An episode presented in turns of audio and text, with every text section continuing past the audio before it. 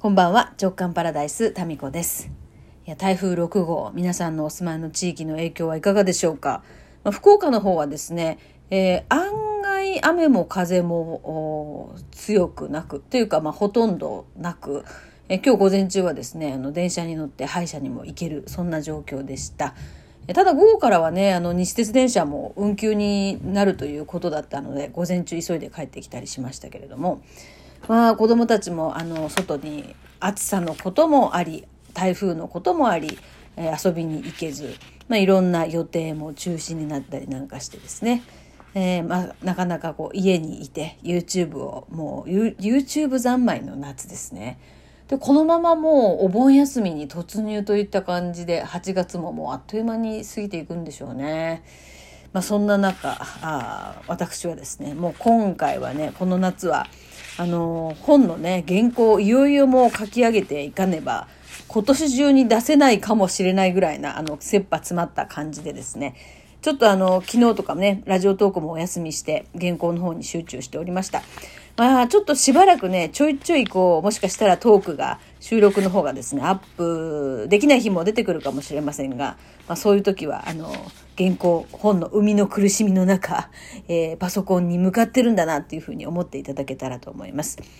えーとですね、お便りいただいておりまして、ちょっと面白いお便りいただいたんですけど、DJ 特命さん、急に思いついて質問します。タミコさんの MBTI が知りたいです。少し長めの質問ですが、お時間ある際に家族でやられても楽しいかもなと思いお便りしました。この MBTI って私何かわかんなくって、調べましたら、こうなんか性格診断みたいなものですね。はい。えっ、ー、と、そう、いくつか、16タイプだっけな。私初めて知ったんですけども、やってみましたよ、私も。そうそう、ちょっとまず続きをね、読みましょうね。えー、ちなみに私の MBTI BTI は、提唱者と呼ばれる、えー、INFJ 型。まあ、いろんなこうね、種類に分類されるんですね。で、最も稀な性格タイプらしいです。珍しいもの好きの私は最も稀だと言われることに快感を感じますということで。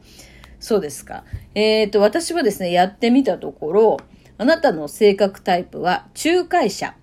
INFPA というものでした。まあこれ何かというと、皆さん知ってます？この MBTI。検索したらね、すぐこの、えー、あ、そうそう、16個のパーソナル、パーソナルタイプに分かれているみたいですね。そうそう。えー、で、あの、いくつかの質問に、そうだな、これ、5分ぐらいかかったかな？そんなかかんないかな？あの、答えていく。まあ、すぐ結果が出るものなんですけど、私は仲介者 N、INFPA というもので、えー、仲介者は自分の利益を顧みず、大義のためにはいつでも手を差し伸べる優しい人たちです。私的でもありますと。ということで、この中にね、書いてある、細かく書いてあることが、結構ね、当たってるなって思いましたね。うん。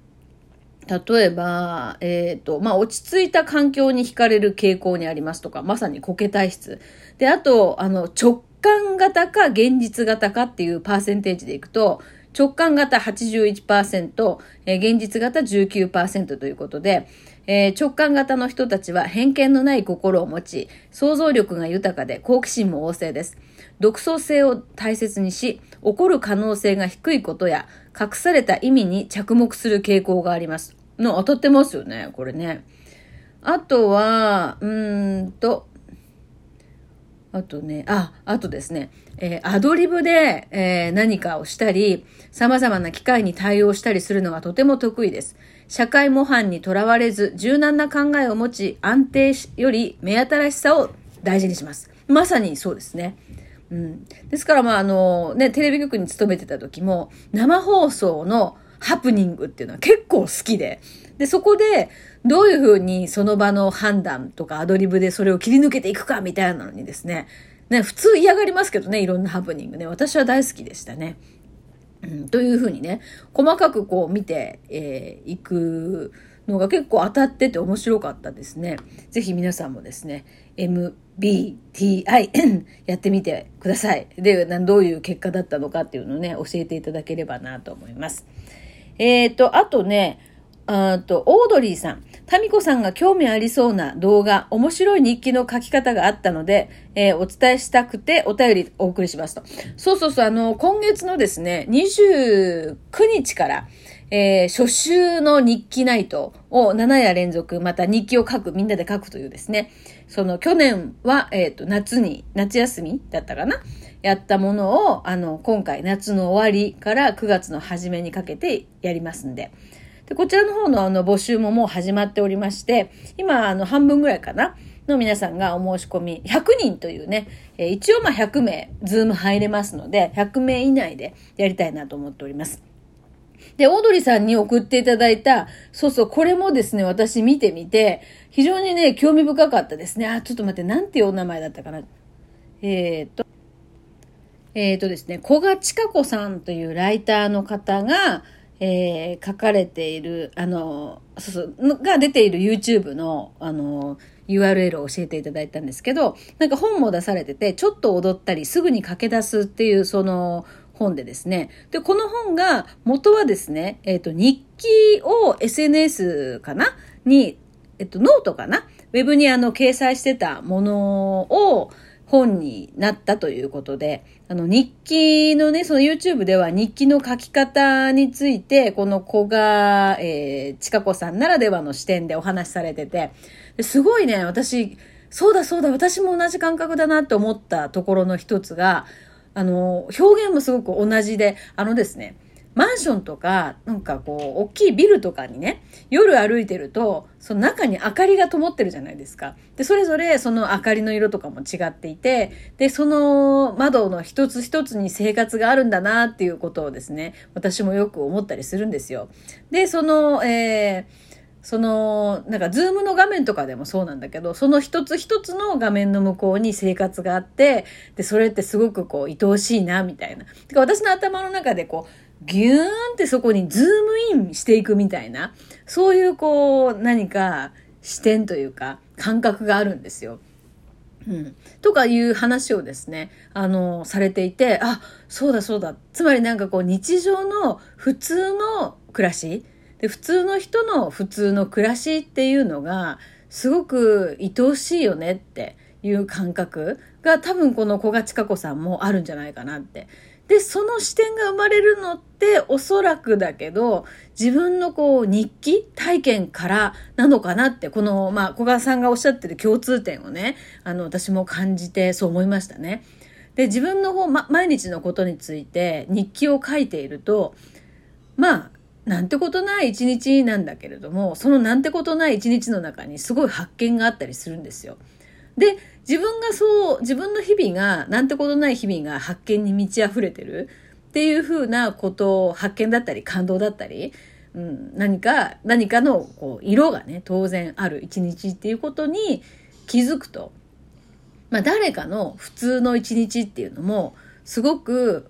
きっとですね、えーなんか個性的なものなんだろうなっていうふうに思うわけですよ。なんか特別なことがない日もある日もすごくある日も、特別なことがある日もない日も、その今日という、その、その人の今日という日は、すごく特別で、その人の、まあもっと言うと、その日、その日、その日の集大成である人生っていうのも、なんとも言えない、こう、その人ならではのもので愛おしいよねっていうふうな感覚なんじゃないかなっていうふうに思いました。はい。だからそこはね、すごく、あ、そうなんよって思いましたね。で私も大学の頃、東京で一人暮らしをしていて、よく自転車でですね、あの、なんかその団地を、団地まで行ってですね、眺めてましたもんね。光が丘っていうその団地があったんですよ。その練馬のね、光が丘団地。で、そこまで自転車で行ってですね、で、その一つ一つの、まあ、高層ビルが、高層ビルっていうのかな？何階、結構大きいビルが立ち並んでいて、で、夜になると本当にその一つ一つにですね、明かりが灯っていて、なんか、私は一人暮らしでしたけど、その時ね、この向こうにそれぞれ家庭があるんだなとかって、わざわざそれをね、感じに見に行ったりとかしてましたもんね。うん。まあ、ですからその日常というそのなんかうんなんか普通の人の普通の生活が面白いよねっていう多分ここなんだと思うんだよね。なんか特別な人の特別なものも面白いけれどもなんかより私は普通の人の普通の暮らし、まあ、その普通の人の普通の暮らしの中には自分も含まれてるんですけど、まあ、その感覚がですねこの古賀さんの、えー、なんか言ってることと何か同じ感覚なのかななんて思ってですね、うん、あの見ておりました。まあ面白いね、あの YouTube ご紹介いただいてどうもありがとうございます。確かにね、この、そうそう、まあ日記、日記の書き方とかもね、その、古賀さんならではの視点で、あの、話されてて、まあ、基本好きに書いたらいいんですよっていうことをね、何回も、何回もおっしゃってて、私もすごいそこはね、あの、そう、そうだよって思うんですよ。まあ、なんだけど、まあ、一つの、こういう書き方とか、こういう視点で書くと続けられるよねっていう、苦痛にならずに。うん。なんかね、日記って言うとやっぱりね、夏休みの宿題、絵日記とかね、そういう学校で書かされてた日記のイメージがどうもね、苦手とか続かないとか大変そうっていうところにあるんじゃないかなっていうふうにちょっと思ったりしました。はい。えー、ですから、あの、29日からの、え、初秋の日記ナイト。まあ、普段日記書かれてる方もですね、なんか改めてこうじっくり自分の今日という普通の普通であり特別な日をこう振り返りそこからこう何を自分が感じたのか、うん、というのをですねちょっと、うん、まあ探る方法の一つとして使って気に入ったらその後も使っていただけるんじゃないかなっていうふうに思っております。えー、その日記ナイトの URL はですねこのトークのところに貼っておきますのでもし興味がある方は覗いてみてください。はい。それでは今夜も引き続き原稿を書こうかなと思っております。それでは。